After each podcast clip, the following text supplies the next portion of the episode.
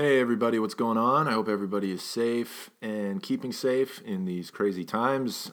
Uh, I haven't done a podcast in a long time with probably nobody cares because I don't think anybody even listens to this, which is fine.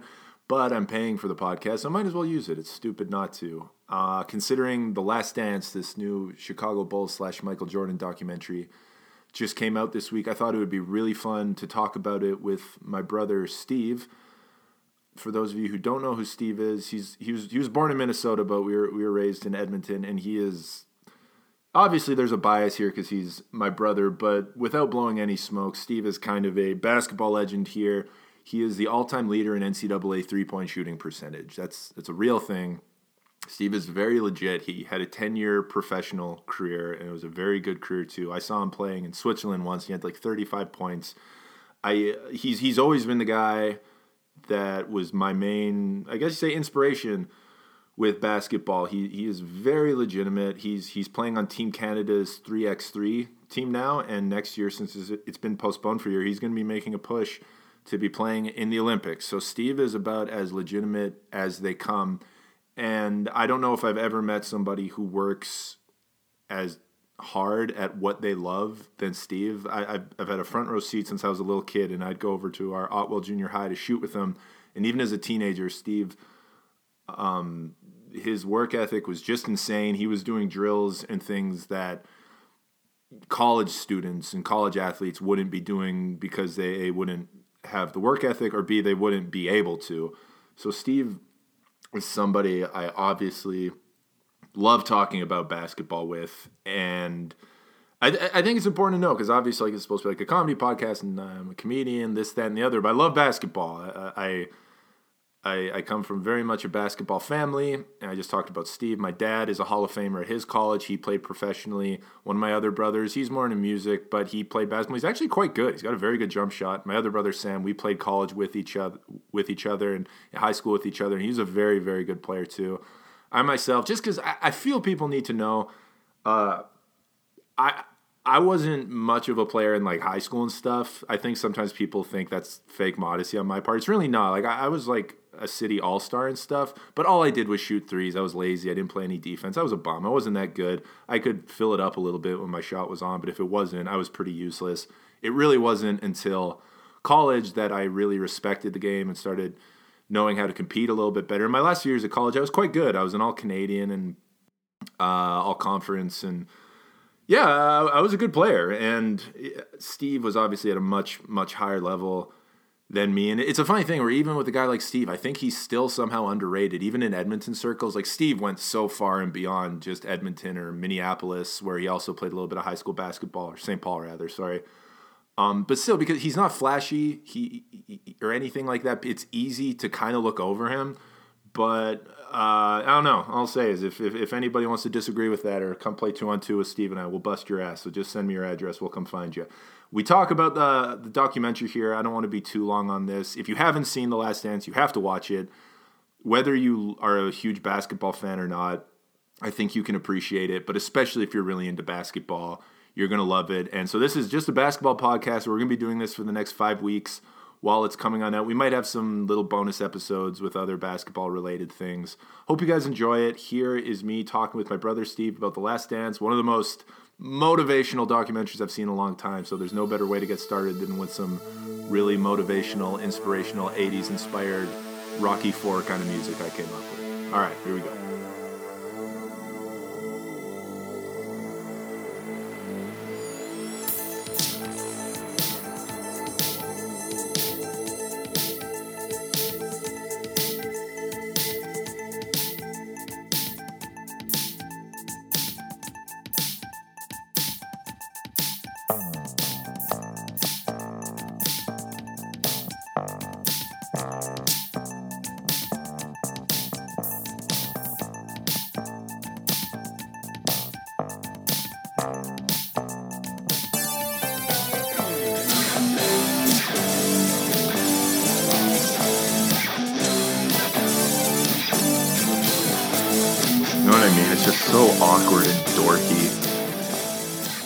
Maybe that's the way to start.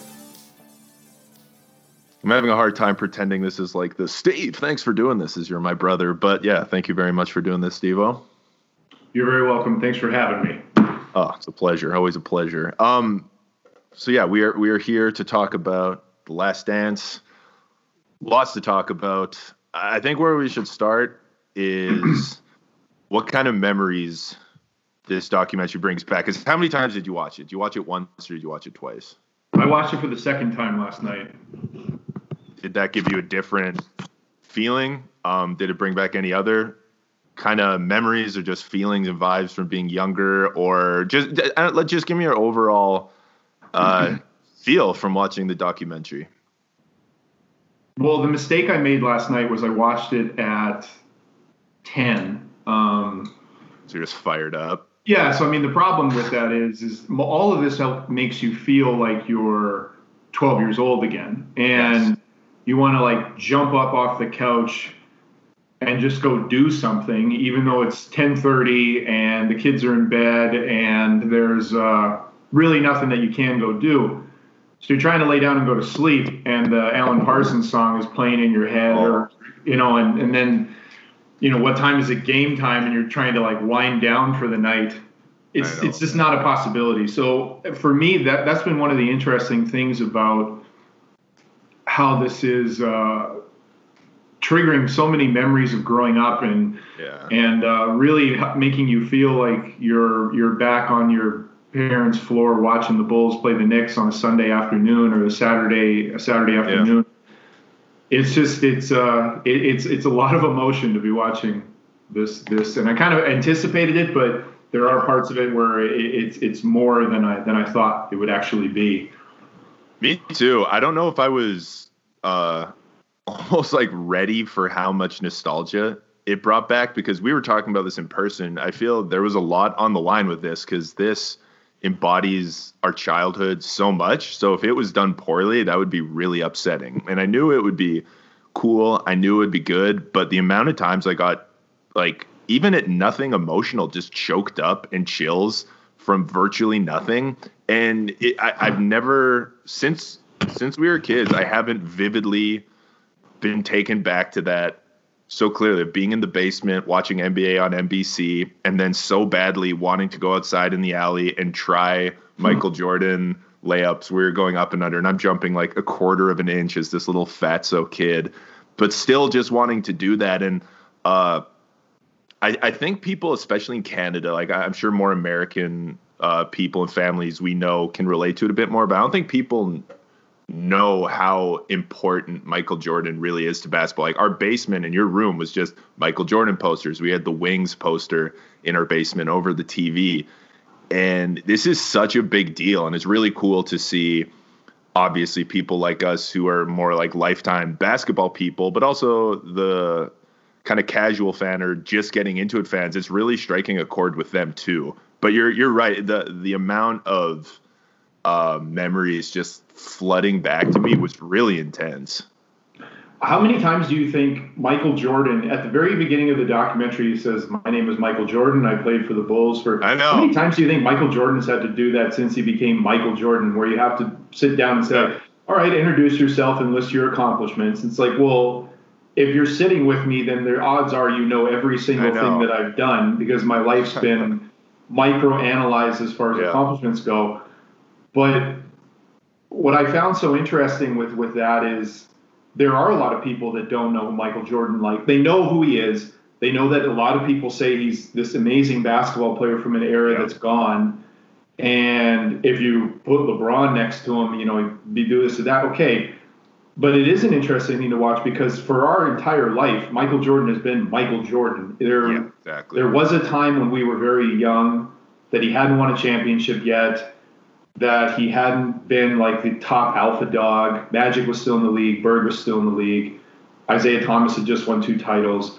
So we weren't old enough to probably fully appreciate what he went from from being the high scoring guard on a team that wasn't getting it done to the guy that never lost when he went to the finals.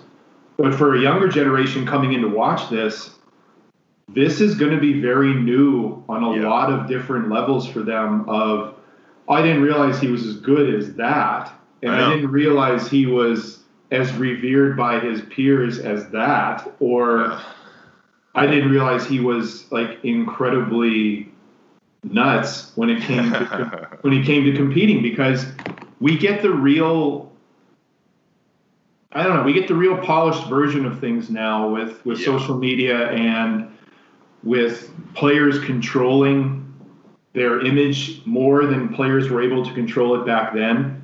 Mm-hmm. Um, and that's always been the thing with Jordan is just like there's a reason he's successful. He's maniacally competitive and he everybody who follows him knows that he's about as good as it gets. So um, that'll be the interesting part of this is how people walk away from it and say, I didn't know that stuff about Michael. Yeah. Because I don't even think it's just, uh, say, casual fans. I think even younger basketball players, you even see guys in the NBA. Like, I think Trae Young yeah. tweeted essentially, like, man, I don't even know MJ was this good. And, like, you're an idiot then. What do you mean you don't know MJ's this good? And obviously, he's not. He's, he's a kid, which is insane that I'm like 15 years older than this guy who's making like 10 mil a year. But anyways, point being, I, I think this is definitely going to give context to yeah. how good Michael Jordan really was. Um, and I had a, a, handful of people, just friends, texting me and saying like, "Oh man, I had no idea. This is giving me appreciation for MJ." And and it's cool to hear, but it also is just that weird part of me that's just kind of like, how the hell could you not have known that. And this is, I don't really want to get into this too hard because I was going to jokingly ask you, does this cement LeBron as the better player just to see what kind of reaction that would get out of you? But I can't even bring myself to do it.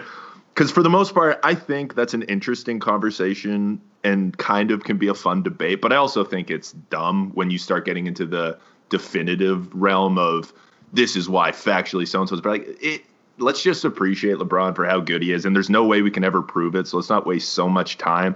But I will say it bothers me when people definitively are like, "Oh, LeBron's a better player," and now they're like, "Oh, I don't even know MJ was this good." Like, yeah, like what was have, this based on? You saying yeah, this? It You're so factual, and it, it it's exactly it's based on not knowing. Whether it's it, it, basketball or whatever it is, nothing drives me more insane than when people have such strong convictions and they don't know what they're talking about. That just drives me up the fucking wall. And uh, again, I think we just need to appreciate LeBron for how good he is. I myself think, yeah, I think MJ is all time better, but that's just some schmuck sitting in a basement in Edmonton saying that. So it doesn't really matter. But I will say this here's some arguments I've heard as to why LeBron might be better. And these I just have to say because they annoy me. People have said, like, well, yeah, but the East was easy. No, it wasn't. Like Indiana was really good with Reggie Miller. The Knicks with Ewing were really good. He had to go through Detroit. He also, like you said, in the start of his career, he had Magic and Larry in it. And then he had to go through teams in the West because another argument I've heard is like they never had got more than two All Stars in the finals. That's because the NBA was completely different. And some of the all time great players you think that don't have championships are like Barkley, Stockton, Malone. That's because of Michael Jordan. So he wasn't playing against slouches. And if you want to directly compare that to LeBron, his cakewalk of the Eastern Conference, even though he went to the finals like 65 years in a row, he never played anybody till the final. So I think that's such a dumb, lazy argument. Again, from people who don't actually or didn't actually watch or really know the context, then just coming out the hot take of like, oh, LeBron was better and Kobe's probably second best all time. It's like, shut the fuck up and read a book about basketball. Do you know what I mean? Well, I think what you're hitting on though is is you, you, you try not to to get too frustrated with younger guys totally. because if that was your business, you business would be booming. But at the same time, I think uh, you're always going to be biased to the era that you're involved in. Um, yeah. When we were growing up, you know, well, no, there's no way that Jordan's better than Magic, and there's no way that Jordan's better than Bird. That was things that were being said until Jordan started to like overwhelmingly win that argument where it was like, well, he's won like three titles in a row, or he's won his first of yeah. their second three-peat cycle. He's probably better. So people yeah. started to relinquish because they were seeing in front of their eyes a player that was just overwhelmingly good. Whether you wanted the Bulls to win or not, you had to acknowledge that Jordan was overwhelmingly the best. Um, I think a lot of it just stems from how the game has changed. LeBron gave rise to the super team. So of course, when you play in the finals and there's more than two All Stars, well, because well, that's the way that it is now in the NBA, and that superstars want to play with other superstars. It's unheard of at the time if Michael Jordan would have left the Bulls and went to play for the Knicks because he wanted to play with his Right. buddy. We wanted to play with Charles Oakley again. He wanted to play with Ewing. And they said that in the first part where they were like, he wouldn't have done that when the only option that he had was to retire from basketball or to go to another team and one be underpaid. Two he and he would have had to play for another coach just to chase another title. He wouldn't have done that. It wasn't part of his personality.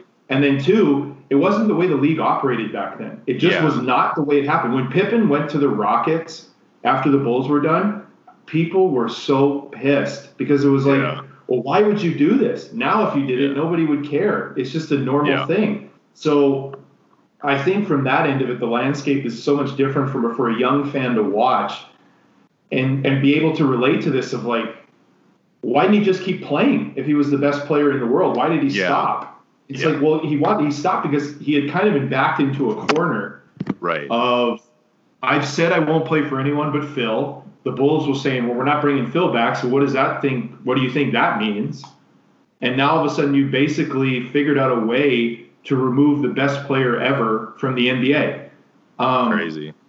From that end of it, if anyone sits down and says definitively that like LeBron James is better than Michael Jordan without knowing anything about Michael Jordan, Yeah. then you're really fucking stupid. Like there's just Exactly. You know, what's the point of having an argument with a guy who's never actually watched Yeah. or looked over anything about Jordan's career? Totally. And from that end of it, I think for this, if you can't take away much else from this Jordan documentary, and it's only two parts in, this is going to get tougher on people. That's the other thing. When this Yeah. starts to get into the belly of what Michael Jordan and the Bulls were like, yeah. and if you're still not hearing it, then there's no saving you. But at the same time, Right. I think for anyone when we start to get into this, this isn't ha- necessarily have to be like, well, does this show that like Jordan's the better player? It's not really about that. You No. can just hope that people can appreciate why when someone like myself or someone like you says Michael Jordan is my favorite basketball player of all time, and I think he's the greatest player to ever play. yeah. You can cite this documentary to say that's why I believe it. Yeah. It's not Exactly. because of a biased personal opinion of mine. It's because the guy was the man. And if someone says, "Well, I don't believe that," cool, man. No one's saying LeBron ain't great, Yeah. but this is why I believe it. And you'd hope that younger guys who aren't as familiar with Jordan can watch it and say, "Okay, I can at least get that." No, totally. I think that's pretty perfectly put because you're right. The, the point of all this isn't to prove Jordan's the best. I think just naturally we're going to come to that debate of Jordan or LeBron because A, we're so bored with sports right now that we'd be doing this regardless. But saying that I think MJ is better than LeBron is not a slight at LeBron in the any kind of way. There's nothing diminishing about LeBron to say that Michael Jordan is better than him. It, it can be interesting, but you're right. At the end of the day, I think the point should just be know who you're comparing LeBron to before you give a definitive he's the GOAT. That's just dumb and that's just common sense. Um, Yeah, like you're not comparing LeBron James. Like, are you saying, well, is LeBron James the greatest player of all time, or is Richard Jefferson the greatest player of Yeah, all time? It's like, well, we're not having that discussion. No. Is LeBron James the greatest player of all time, or is I don't know, Cuttino Mobley the greatest Yeah. player? of all time? no, it's we're not having that discussion. It's it's you're comparing him to Michael Jordan. He's the Jumpman logo that everybody wears on their shoes and on their Man. you know, jerseys and like when guys are sponsored by this is the funny thing. When you see and even young guys get this. When you turn on TV and you see a college team that has the Jumpman logo right there, you go, "Holy shit, man! I didn't realize they were sponsored by Jordan." Like Oh, I know. when you're North Carolina and you have a Jumpman, or when you're Cincinnati and you're Jumpman, people go like, "Oh, That adds credibility. like hold on a sec they're not nike they're like Yeah. in they're not in first class they're in like gold first class Exactly. so like, like, look at Luka Doncic. Like Yeah. you can have detractors. He signs with Jordan. It's like, okay, clearly this kid is as Yeah. real as it humanly gets because of that. He signs with Nike. That's unbelievable. Look at all the athletes signed with Nike. Some of the best in the world. That's not that's not Jordan though, man. LeBron's that is yeah. He's the best. But he's a brand in of itself. But like Totally. when someone says like, "Oh man, I heard Zion Williamson's going to sign with Jordan," you're like, "Oh, this kid is, oh, I didn't realize It is was it was this legit. It was this Yeah, legit man. that he's going to be wearing the Jumpman." It, it's just it's different in a way that like Michael Jordan. They pointed it out at the beginning of the documentary. There's Babe Ruth, there's Muhammad Ali, and there's Michael Jordan. That's You're it. talking about icon, and it's not just like great players because there's been players No. like when someone when someone has a stupid enough chip on their shoulder be like, well, do you think that Babe Ruth could have hit? No, man, of course he Yeah. couldn't. That's not the point. You're talking about icons. You're talking about Andre the Giant type of stuff, yeah, man. bigger than the sport. And the reason that they are like that is because of what they did, but then the other things that come into it that are so hard to encapsulate and are so hard to do like a you know first take in the morning on espn like hot five on of like Oh. let me rip this apart. You can't do it because you're not going to do it justice. Those are the only guys that are in those categories. And whether you're smart enough or at least confident enough to say okay i get that cool. If you're not then whatever. Like just it's Exactly. probably not probably not a conversation for you. I agree. I think I think that you you need to understand the historical context of every iconic athlete or player that you're talking about because guys like MJ and this needs to be appreciated really paved the way for all the players now in terms of knowing their worth as a brand and as their own kind of business. And then you need to even go further back because if it wasn't for guys like Bill Russell and guys like that paving the way for the era that led to I know it's much later, but like Magic and Bird and stuff who paved the way for Bird. Yes, you can make the whole argument of like, oh, but they were so much slower and uh, the defense wasn't as good. Like that's not the talk we're having right now. You need to understand the historical context and to appreciate like, yes, if you dropped Pistol Pete into a game right now and he's wearing wool socks and chucks, is he going to have 57 points? No yeah but you need to have context. Um, I- I, think it's good. I don't want to dwell too long on the the Braun comparison. I just think it is something you need to acknowledge. But more importantly, let's just Well, we can check back in on that in like a month oh, or like three hours probably. Yeah, next Yeah. week when everybody's going on about how either MJ's the best of all time or Ray Allen is better than him. Um, let me ask you this. Well, what's up, Lila? Um, did this? You you knew everything. Like there were no surprises in this for you, right? In terms of like the the relationships with like Krause and the the owner and whatnot. Um, I knew even when I was younger uh, that there was something weird between Krause, Jordan, and Jackson. Um, it didn't make any sense then because you had a hard time believing that whatever personal feelings were going on between people that it was like well you're winning why would why would that ultimately be what is ending this because no way there's someone that that is that petty to break up the best team or the most successful team in the world right now Right. um, I didn't realize because we didn't have access to the players the way that we do now. I didn't realize the comments that Jordan was making to the media of saying we have the right to defend this as long as we keep winning it. yeah. So I, I didn't realize he was as on record as as he Yeah. was with that. Um, just because we, we didn't see press conferences back then, we didn't they didn't show it on you know we didn't have Twitter or anything like that. But everything else for the most part seemed to match up with it. The animosity that those guys had towards one another was was uh, was I was something that I didn't realize as so so deeply ingrained in the Bulls culture at that point that it was what ultimately led to them saying, you know what, doesn't matter what happens. You win 82, you're still gone. yeah. Um, that that's that was even. I mean, it made no sense then. It makes even less sense now. it really does. I, I, I just it, it's it's amazing to watch it play out on on video to see just how narrow-minded and and uh, petty some of this stuff was.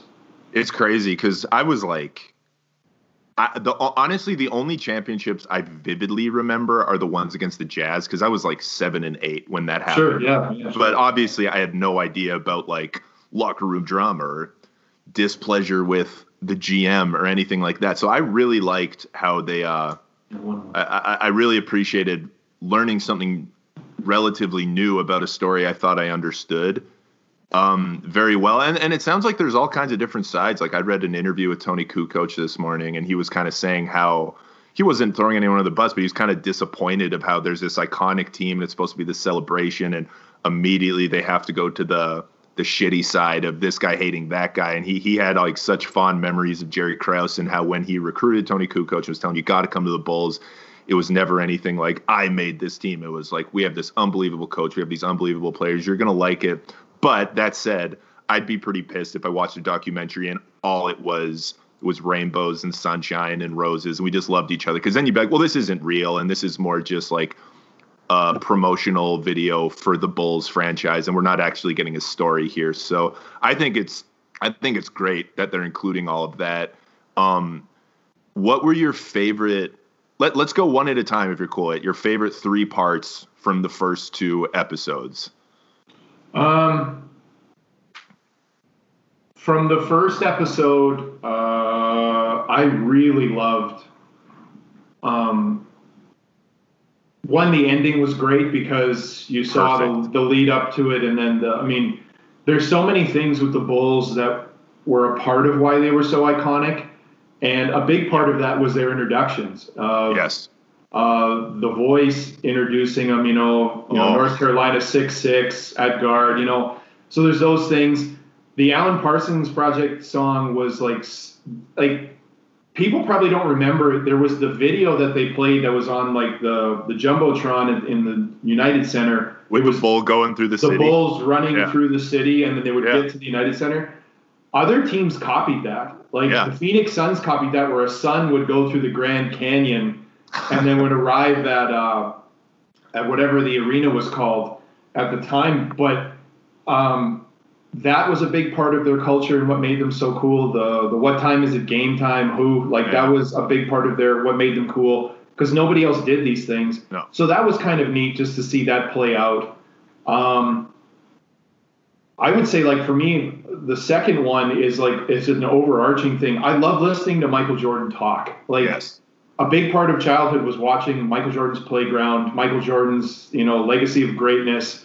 Uh, there was all those things of, of Michael being interviewed talking about you know the really refined version of him as a competitor and his viewpoints on winning so to hear him back on TV talking about things and how he was what he was thinking was like a total treat i think the the biggest thing that i enjoyed my last one was when they talked to roy williams and roy williams has a great delivery to things like he's part of that yeah. era of college coaches that are leaving the game now that have this like you know they have weird sayings for things and they know. you know they do the side handshake and they wink at you and they call yeah. they call everybody a youngster or a young man like I loved hearing him say that Michael Jordan was a youngster yeah. that youngster got better every year and it's like who I've never heard anybody call Michael Jordan a youngster but he was the assistant coach calling him and then when he said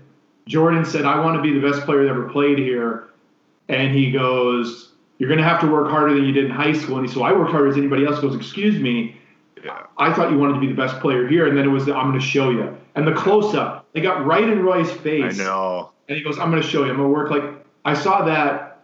I rewound it like six times just to watch it because it's like, if that is an encapsulating of the beginning of Michael Jordan, where it was, he said it, he walked it, he did it, and it was just really the, the beginning of, of a guy that nobody projected to be the player that he was going to be and the cultural icon that he was.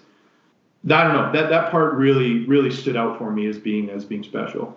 That's great. I love you said that because I actually didn't even know Roy Williams was an assistant at North Carolina because I know he was at yeah. Kansas and then they lost the championship. Then he went back to North Carolina, and I remember even thinking like, "What a dick!" But you know, then he has roots there, and like, yeah, obviously he went back. That's North yeah, Carolina. Carolina guy. Yeah. I, I I'll choose a different one, but I cannot stress enough to you how hard it hit me with the Alan Parsons Project series and what time is it game time because I was trying to explain that to people who didn't play basketball of how important that song and that little cheer honestly is. Like when you're a little kid and you're this little wiener whose voice is cracking and uh, you're trying to get your like mini boys team like let's do that too, and you're all just sound like such little weens. But it was so cool and it's such an iconic thing that goes hand in hand with basketball. You get teams, everyone wants Sirius by Alan Parsons Project to be the introduction song. And you want to say,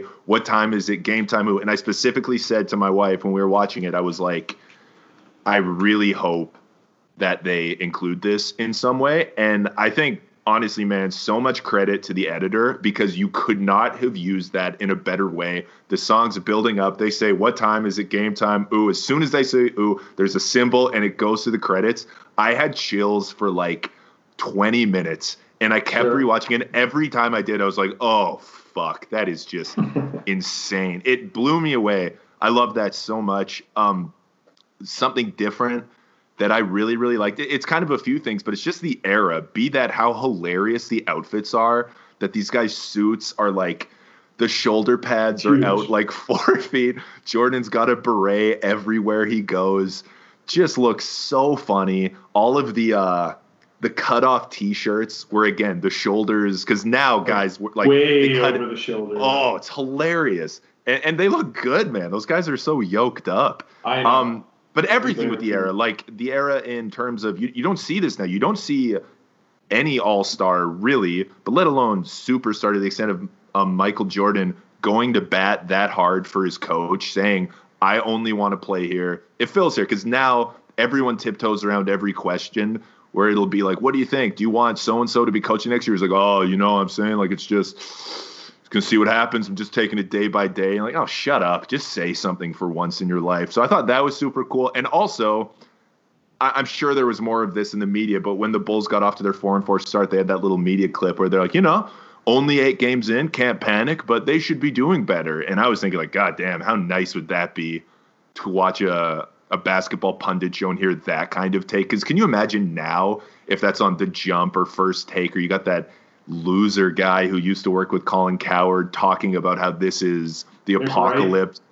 Oh, I hate that guy so know, much. He sucks. But can you imagine the frenzy and just the stupid hot takes and all the YouTube oh, clips with the face of the face of Jalen Rose looking all angry and are the Bulls the worst team ever? So that was super cool. I honestly I, so I guess that was a really long-winded of saying the nostalgia for me and appreciation for that era where I think guys took a little bit more pride in just like the craft of basketball and the appreciation and respect of the game itself before everyone just became a brand and that was first and foremost. You know what I mean? Mm-hmm. I don't know if that made any sense. That was probably no, it did. That, I mean, I, I couldn't imagine now if you teleported that team to right now having to listen to like, and I don't listen to these guys anyway, but then having to see like a clip on Twitter or something like that and be like, hey guys, it's time to trade Jordan. I'm just going to throw it out there. And it's like, know. you know, like all these stupid hot takes for the for the sake of, of, of, doing them, or you know, going in there and saying like, you know, Phil Jackson's overrated, or you know, something like that.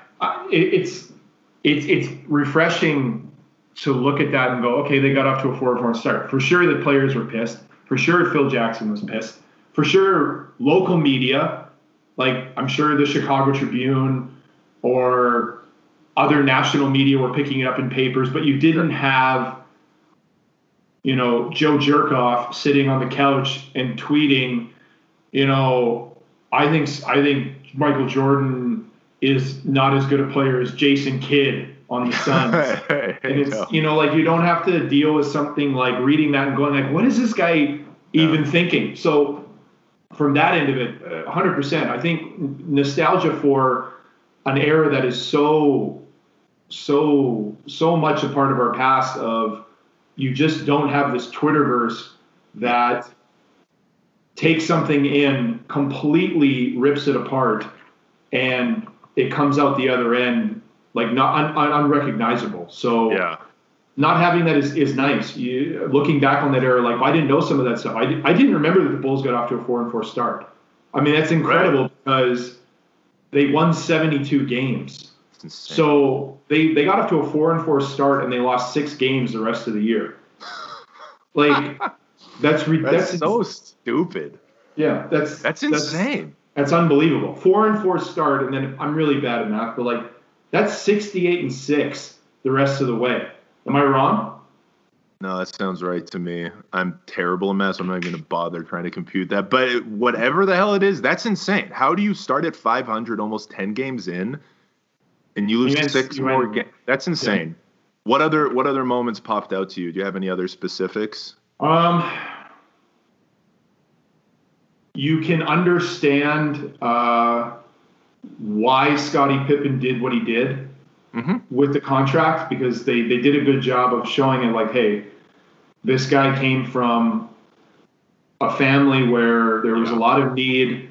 There was a lot of uh, a lot of need for security. I think with a guy like him because you have so many siblings. You have a father that um, is in a wheelchair. You have a brother that's in a wheelchair. Yeah. So there's there's extra needs.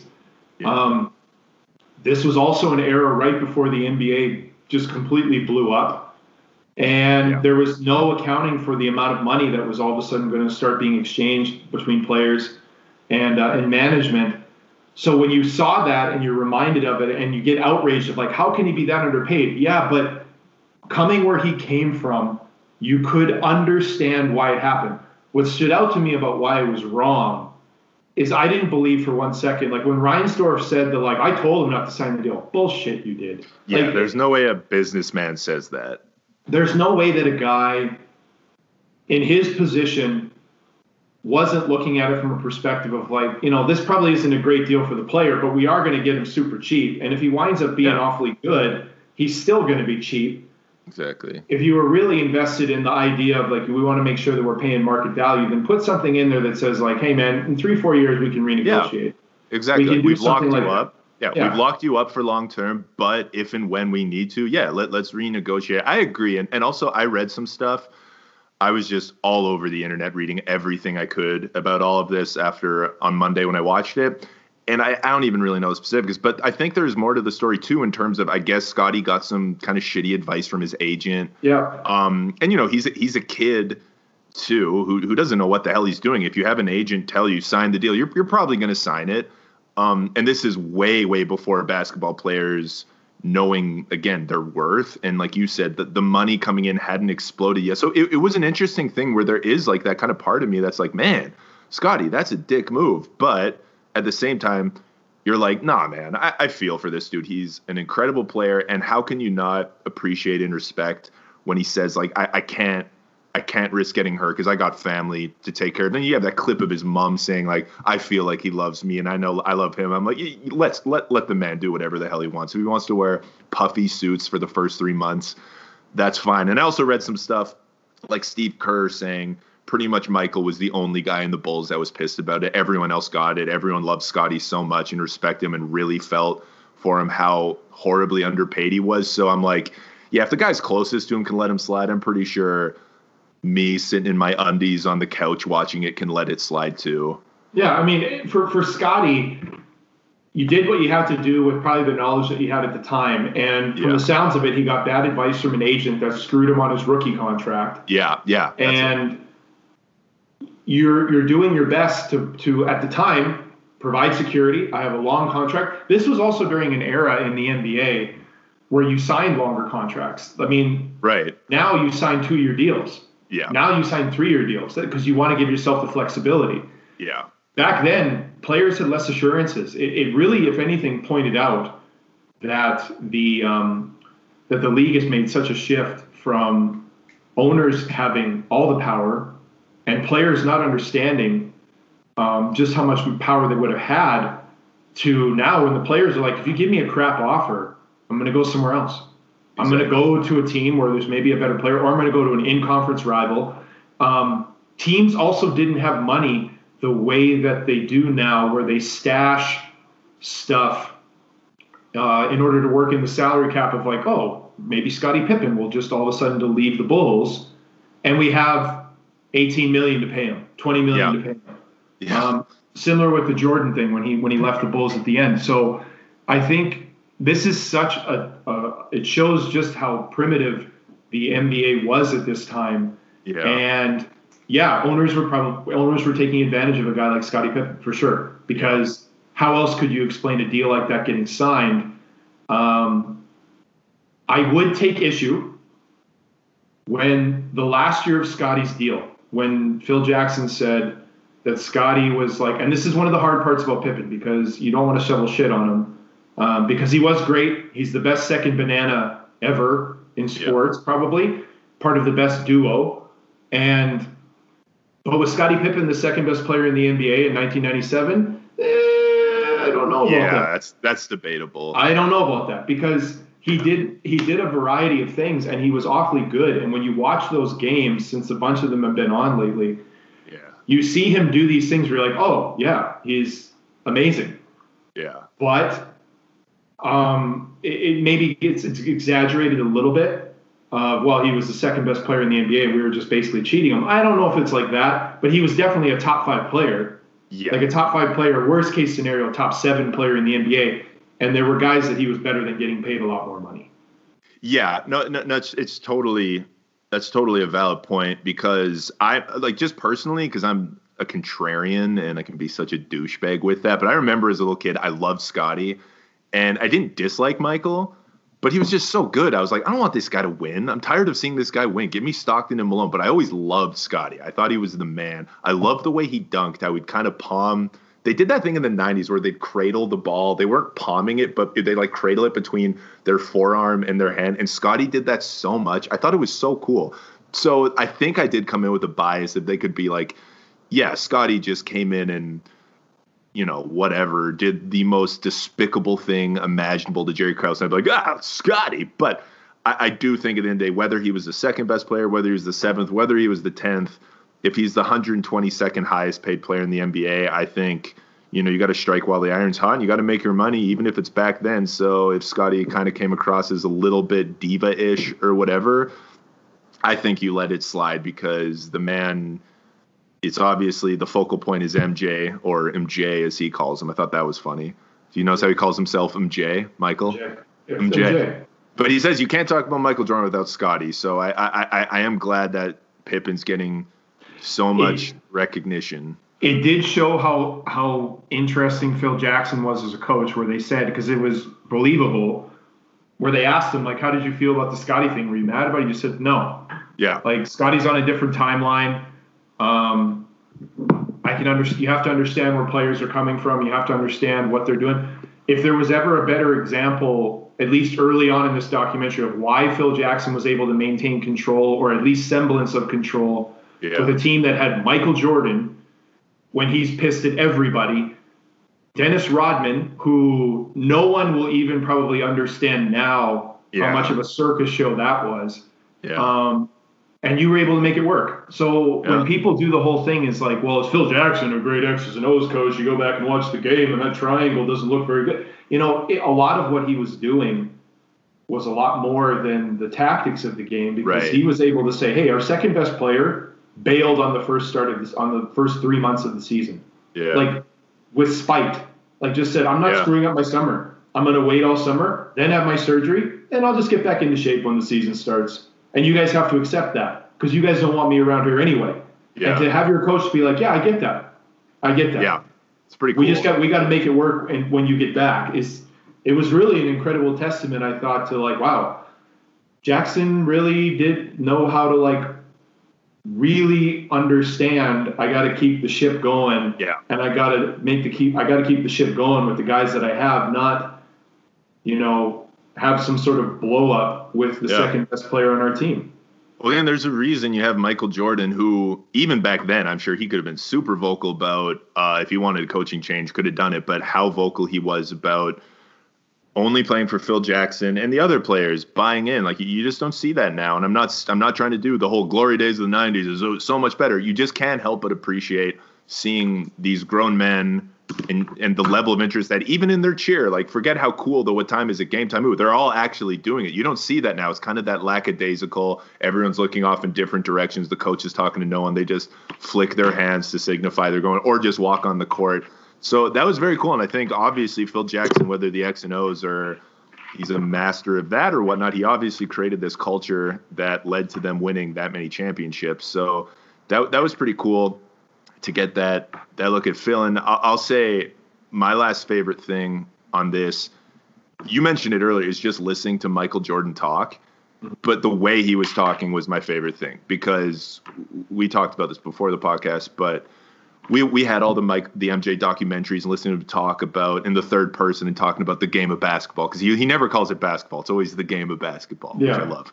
Um, but it, it was the polished, manufactured thing. Whereas this, Mhm. I love seeing Michael Jordan with a giant glass of scotch that goes up and down throughout the whole thing, and he's saying "fuck," and he doesn't, and and he's he's just being honest about Yeah. things. I had I literally had never seen that, um, and, and that was just so eye opening and so fucking cool to watch. Uh, That that that really really stood out. Not just that we're seeing him talk, but the way in which he was doing it. Um, I loved it. I thought it was so cool. For me, the highlight of the second of the second uh, episode was him talking about uh, maintaining dominance over your opponent. it's Oh, a very man. quick. It's a very quick snippet, but and it's also like ex- excellent camera work because he's talking about basically stepping on someone's throat and never letting them up. And then Yeah. they cut to him like looking at Phil Jackson with this kind of like maniacal stare, Yeah, and you're just like, man, whoever cut, whoever made that cut yeah, really encapsulated it perfectly because when he starts talking about how you just do not give your opponent a chance to believe that they will win. And how the more you dominate them the less belief they have in their chances and of themselves. You hear him speaking about it and it's just like boy if someone's watching this and not believing every single fucking word this guy is saying yeah, man. then you're not paying attention. Because we've talked about this before and this is a, this has been one of the things that a lot of people have been talking about this about this doc so far is it is such um, a cookie cutter kind of just dish soap thing it's just so over the counter now for players when they're just like just want to win you're not going Yeah. to do that and you never you don't play that way i want to win but i want to win on my terms I want to make sure that I'm the superstar. I want to still shoot 25 shots. Yeah. And I don't want to play a whole heck of a lot of D and all that stuff. Whereas with Michael, you could see in the first part where they talk about the minutes restriction. Um, and he's not allowed to play, he's only allowed to play seven minutes a game.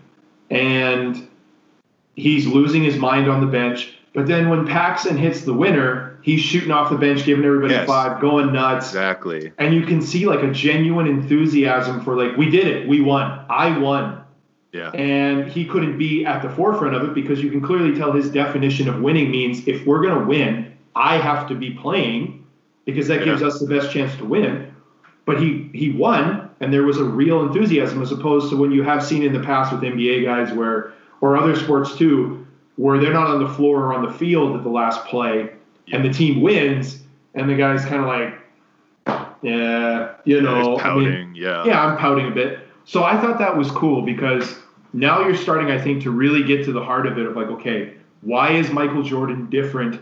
Yeah. And why does everyone hold him in such revere that watched him play? That right there is beginning to peel it back of because the guy walked every bit that he talked, and it was not, uh, I really want to win, but I just don't feel like winning tonight. Exactly. It's not working for me, so I'm not going to do it tonight. Michael Jordan had bad games. Like that's the thing. He would still shoot, have poor shooting games, but it didn't change how the guy went at you.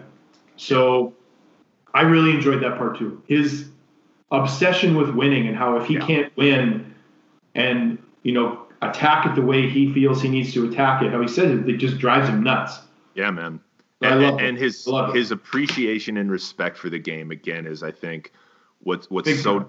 tough to not feel a little bit of bias, eh, not to go too hard on the LeBron comparison again, but it, again, it's contextually different. Um, today's league is is a lot different than then, and that needs to be understood and appreciated. But yeah, they're talking about that dude going to France without Rodman, without Pippen. These games mean nothing, and still he's putting on a show because he doesn't want to be the guy that uh, people paid all this money to go see, and he has 12 points. He's not going to let that happen. He needs to win, and he needs to do it as hard, uh, working as hard as he can. And I, I just, how can you not really appreciate a guy where it's it's so different now. You, you get these these kids who are like Instagram famous by the time they're 14 and are kind of just these prodigies, and it's it's been said before they're even in college that they're going to be an NBA superstar. That wasn't that wasn't MJ, that wasn't Pippen. These guys just loved the game, busted their asses at it, and really respected it.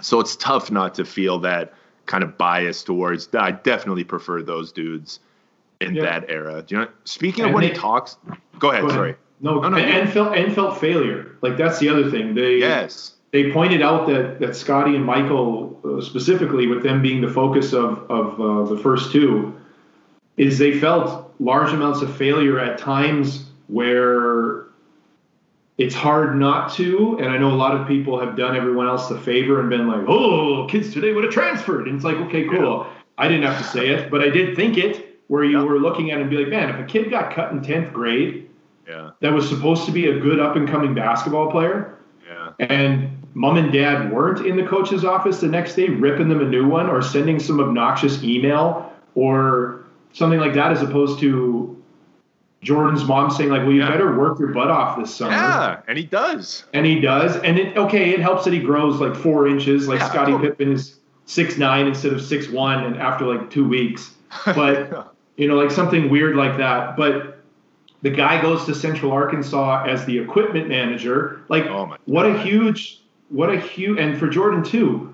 They said when he first came to North Carolina, really inconsistent, but very competitive. So he yeah. started to improve. Same with Pippen. Came there eating a ton of humble pie. How many guys, and because I, I would look at myself and ask the same question, could I have gone to a school as the equipment manager with a hope against hope that I might make the team when I thought I was going to be in the NBA? Yeah. So I mean, you you look at these things where it's like, well, no wonder these guys are the fighters they are because they yeah. got something plunked down right in front of them that says yeah. you can't do it. And their yeah. whole choice was, well, then I got to like bust through it or climb over it or find my way around it. And they found their way around it. So, I mean, shit, when you get into the whole thing of why do people love Michael Jordan and Scottie Pippen as much as they do? Well, they just sit down and listen to what they had to go through to, know, to, to, get to the point that they were at. Scottie Pippen was drafted, they call him Scott Pippen. So it wasn't like this guy was a made brand when he first came into the NBA. Oh. You know, like who the hell is Scott Pippen? So they say those types of things. These guys were like everybody else. They were young players who were fighting like crazy to reach a level that was their dream yep. to make. It wasn't a foregone conclusion when they were 15 and everyone had to kowtow and just make sure they stayed happy so that they could keep kissing the ring when they got into the league. It's a yeah. very, very different thing. And it's totally yeah, it, it, it's it's very interesting to watch it play out because it's so different than now. It's just so different than now. And I think for anyone who's listening, especially uh, Canadian people who might not know, when they talk about Scottie Pippen playing at an NAIA school, or not even playing, being an equipment manager at an NAIA school, and then being becoming what he became, that's incredible because you have NCAA and Div One and then Div two, and I know like Div three and NAI like can fluctuate d- depending where it is and sure. stuff. And there are probably some NAI teams that are better than some Div two teams, but that is not like he went to this big school like in North Carolina. That is so much adversity to go through with his family situation, with his playing situation, at the school situation. It, it, it's just, especially for a guy like me in my bites, like I played in a small conference. It's tough to not just revere the shit out of a dude like Scottie Pippen. And you're right. It, it's like the it's like the theoretical cheesy thing you'd hope parents would say to kids and i'm sure has been said to me as a kid and it just immediately went out the other like you didn't get your way work harder. And it's like ah oh, shut the fuck up. That's not how the world works. But then you see with pippen and mj you're like oh no that actually is exactly how the world works. And he's still michael jordan. Like not just anybody can go bust their ass for a summer and that's not to be like yeah you'll go to north carolina too. No you still have to be blessed like he was. Um, but that was that that that was pretty like just endearing and uh, mm-hmm. tough not to appreciate. Uh, is there a part of you at all? Because I, I feel this to a certain degree, not much, but a little bit. Are you at all nervous with the creative control Jordan had that it might not tell the full story of say like his lunacy. I'll just use this example. I'm not comparing Dave Grohl at all to Michael Jordan, but there was a Foo Fighters documentary where there were a bunch of stories and we're reading between the lines. You're like, is Dave Grohl kind of an asshole, or he did this or that? And you're like, well, that was a dick move. But then everyone would just be like, oh, but it's Dave, and you're like, oh yeah, it is Dave. that was a great reason to do that then. So I, I like I don't want anybody obviously just unnecessarily shit on Michael Jordan. But is there any party that's like a little bit worried? Like, are we really going to get the full sense of how much of a lunatic and at times just a dick this guy was? No, because um, I think in interviewing other people that are so removed from the situation at this point, um, yeah. guys that don't have any interest invested in, in, what Michael Jordan does or is doing, um, they're only. I would hope that no, because there's only going to be one chance to tell this story this way. Maybe in 20 years, someone else will be like, well, actually, and then there will be all this like doctored footage to do some like strange part three of this. But yeah, I think if there's ever one player that I've been willing to give a pass to for like how he behaves with anything, it's Michael Jordan. So if he decides to like, you know what, that's just not making it in there. Cool, must not have been good footage. Yep. So like, I, know that that's not fair because I would probably turn around and like rip somebody else for being like, well, he's just a coward, doesn't want to live up to what yeah. he did. but at the same time, I think from what everybody is saying so far, without getting into, and I have I've stayed away from the spoilers on this stuff. A lot of people have said like this is a this is as real as it's going to get that you're that the public's going to get about Michael Jordan. So that's good. I think at this stage with Jordan, um, maybe it has something to do with just the era that we're in now, where like everyone has to have all the information about athletes. They have to know yeah. what they're all about as people. They have to know um, everything about them and what makes them tick. And if you don't share that stuff, you get ripped apart anyway. Yeah, you get exactly. judged anyway. People make their minds up about you anyway. So you might as well tell the whole thing. Yep. And you know, if everyone's so lovey-dovey about this like really manufactured Mamba mentality stuff, that's the most like well done copycat version of anything because all of that's Michael all of that's Jordan. And everybody loves this Mamba, Mamba mentality stuff. Some of it's rooted in, in the tragedy that happened recently, but um, it was a big deal and a growing brand before anything like that happened either. So yeah. if you want to see what the authentic article was, well, look where it came from. So I think that there is some some viewpoint of that too, of like maybe there was a time when this would have come out and people would have been like, "Oh, I hate him. I can't stand how yeah. how awful and how rude he is." And now it's kind of like, well, if people are going to co-sign on all this other stuff of guys being maniacally competitive and being so tunnel visioned on what they want, then why not go to like the complete top of the mountain? No one is is higher on that sort of level than Jordan. Yeah. So I, I'm not really worried about them jading or con, you know construing the the the viewpoint of this kind of documentary. But at the same time, though, uh, I think with ten parts at an hour each, they're going to probably touch on a lot of stuff, and not all of it is going to be like, "Wow, he's he's an incredible guy." Totally. No, that's that's really well said. I'm glad you said that because I, yeah, there there was a little bit of me, very little, that was just more so like I hope it's just as honest and forthright as possible, but at the same time, what I don't want it to get into, and I could see some people being like, "Oh, they didn't touch on this or that." Is I don't want the conspiracy theories, and obviously they won't do that. I don't want to hear about how Michael Jordan's dad actually was probably killed because of a hit on him because of yeah. Michael's gambling problem, or he didn't retire, he actually got suspended because again, like I, I'm not interested in hearing about any of that, and if that's what you're going into it, hoping to hear about, just go on Reddit and hear some loser in Connecticut talking about how he knows everything, even though yeah. he's some 28 year old plug. Um, I would rather hear from like teammates say like, yeah, he'd get on you, but you understood it. And if, if they're saying it, I'm going to take their word for it over Stephen A. Smith. Like when Bill Wennington, who I still I like Bill Wennington. What up, Let? I still even when I was a kid, I was like, who the hell is this guy? Yeah. This guy who looks like he's 55 and just got like finished installing a new sink in their locker room or something, and then they decided like, yeah, you might as well get a jersey. Uh, but but he was talking about like, yeah, Michael was tough, but he, he it was no character assassination or anything either. So I, I think it'll be fair and about as real and fair a documentary as we could ever possibly hope for? What are you looking forward to? I guess to, we're about at an hour, so we won't go too long. But what are you looking forward to or hoping to see in the next episode? Well, following the timeline, I'm really looking forward to the Pistons part because I feel yeah. like that's uh, that's going to be an interesting part for people to see. Um, the NBA at that time, for certain people, has been overly romanticized of like, hey, if you drive to the basket, they're taking your head off. Not true. Yeah. there were still guys making layups, like they showed Jordan driving to the basket against the Milwaukee Bucks in those early clips, and he got fouled and he landed on both feet and he had everything working. Yeah. So like this whole idea of like, well, if you took Damian Lillard and put him back, then he goes to the rim. I'm just throwing him into the third row, and that's not even a foul. And it's like that's not what basketball was. No. But the Pistons what'll be interesting about the Pistons is it was really rough and it was really over the line in a lot of ways during an era that was already pretty physical. So I think for everyone getting a chance to see that and just how difficult that was for Jordan and how much he had to evolve as a player um, with with physical you know strength and training and approach and how it didn't work out right away for him. Yeah.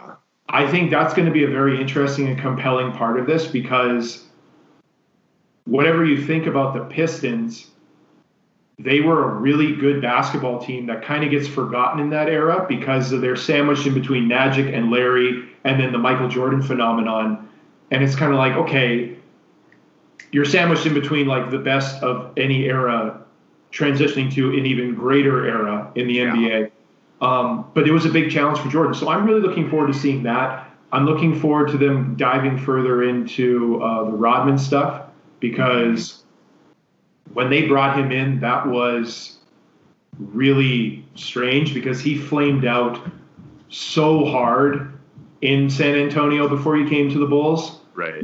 And how he was like the greatest distraction of all time. Yeah. So when it was brought in of like, well, if anyone can control him, it's Phil Jackson and Michael Jordan and the culture of the Bulls. So like kind of the New England Patriots Patriot way before the right. Patriot way. So I'm really looking forward to get into that because like if people want to talk about culture, which anybody who has a heartbeat is like dying to do in the world of sports and if people want to talk about toughness and grit, I see a lot of pussies on uh, on the internet talking about grit. Oh, then it's like God then watch the stuff for the Bulls and the Pistons from 88 to 91, where they beat the living hell out of him. And everyone's enamored with Jordan. He just hung like 63 on the Celtics, 49 on the Celtics. And the solution was let's beat the shit out of him. Yeah. What's the big yeah. deal? If he goes in the air, hit him. That was the Jordan rules. Like if he goes in the air, just hit him. Don't let him shoot. So I think it'll be an interesting thing for people to watch and be like, what the hell is this? And when we talk about like, oh, I'm as tough as any of them, okay. So it, will be it'll be it'll be really compelling TV, I think, for everyone to, to see like how this continues to evolve and how Michael Jordan didn't get his way right away. It was a lot of trial and test and and, uh, and tribulation for him. How about yourself? Um. Yeah, everything you said. Uh, I'm I'm really excited to see the Pistons stuff because I just loathe Bill Laimbeer so much. So I can't wait for somebody to inevitably shit on him. That's always oh, yeah. a joy for me.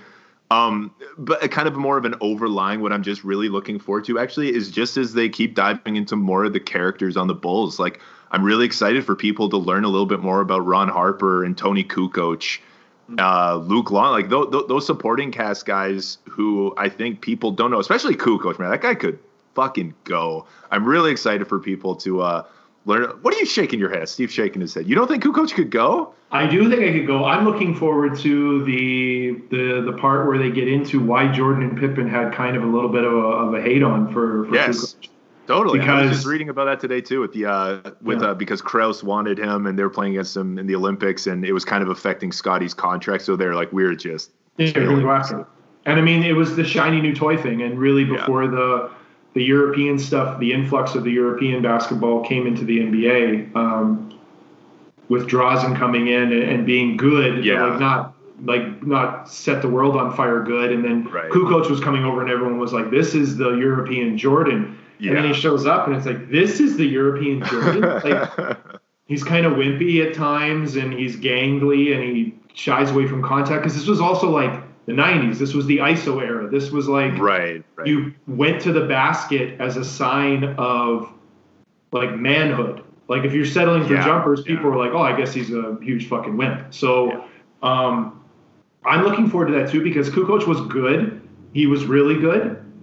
Um, but it didn't come as like one of the things like you would see now where it was like, you know, everybody on the team's like, cool, man, come on in. This is going to be awesome. Like Luka Doncic type thing of like, cool, he's Yeah. our point guard. Let's play him 35 minutes. And no one says a word. Like this was coming in in the 90s where Jordan was like, yeah, but it's my team. right. And my owners and my GM is saying that like you're the shiny new toy. Well, let me just beat up on you for a little bit and let you understand that like if you're the new dog coming to the yard, this is still my yard. So you better like come in, settle in and get comfortable because I'm going to do what I want. See, that's great though. That that's what I. That's almost just as much what I'm looking forward to. Like, Because I I think I have a skewed memory of a lot of things, and I just And I remember do Toni. Kukoc being just being a killer. So it, that'll be fine if I watch it back and I'm like, ah, yeah, he was good. Uh, I'm looking forward to honestly just myself learning because I don't know everything about this story. And last thing, I the the comedic side of me, I am in a fucked up way really looking forward as this goes on every Monday. All of the guys who played JV in high school and their revisionist history of the impact MJ had on them and how they had the MJ mentality and they were just going and posts of themselves like their their headshot in high school and talking about the glory days and how if it wasn't for MJ I wouldn't have been doing this. It's like, dude, you averaged three points on the JV JV team. You sucked, and you see so much of it now of like all the trainers who are guys who never played college, but if it wasn't for MJ, man, I wouldn't be where I am. It's like, well, where you are Yeah, sucks. if it wasn't So for MJ, I wouldn't be living in my mom's basement Yeah. making fire content for Instagram. Like, is yeah, man, you've come a long way. I think what's so strange to me and, and annoying, like, because I had a, I talked about this with a couple people before, was you see the simplicity of MJ's game, which is so wonderful. It ages so well, even though the analytics of it don't. Where yeah, yeah. it's you know they showed the Harden thing and then Michael where he's scoring in between. Um, it's just such a different game from an approach standpoint. Um, so everyone's marveling at the efficiencies of Michael's game. He wasn't a combo guy. He wasn't. He was a straight line, put you at a disadvantage, bully you a little bit, and then spin or footwork and readjust. But like he was like a go at you guy. If you didn't cut him off, he was going to take two dribbles and score on you the entire game until you figured something out. He didn't overcomplicate it. So there's all these guys that are like, oh, I love the simplicity of Michael's game. You know, everybody pay attention to the details. And then the next day, there's a video of them doing like 17 dribbles and shooting a left-handed step back.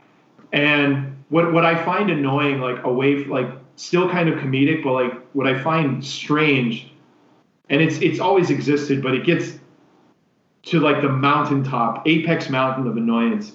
Is like Michael Jordan is. They said this in the documentary. He's as good as anybody ever has been at anything at his job. Yeah. He yeah. is like the best of anything that anyone's done. So when some jack off on Instagram is like, you know, I just take all this inspiration from Michael Jordan and none of them. How in the world do these guys find a way to take Michael's hard work and Michael's accomplishments and what Michael did through sheer like persistence, will, and determination Yeah. and find some way to bizarrely saddle themselves up next I to him? I know. and like put themselves in the same sentence. Dude, Instagram ain't Michael. Like it's just Oh, I don't know. I could I could probably yell about this for like 20 minutes, but at the same time, yeah, like guys, they, they're missing the point if they're if they're going on there and saying Michael used to inspire me this way. If he did, great, because he inspired people in a lot of different ways. If he really did, that's great. If he made you want to play ball, cool. But let's not go nuts and say like, man, I was killing dudes in the gym because of Michael. I was hitting pull-ups. My fadeaway was sick, and it was like, yeah, man, I don't remember you were even on the team. So like, there is there is those kind of things where it's like, let's not get too carried away with nostalgia here and revisionist stuff.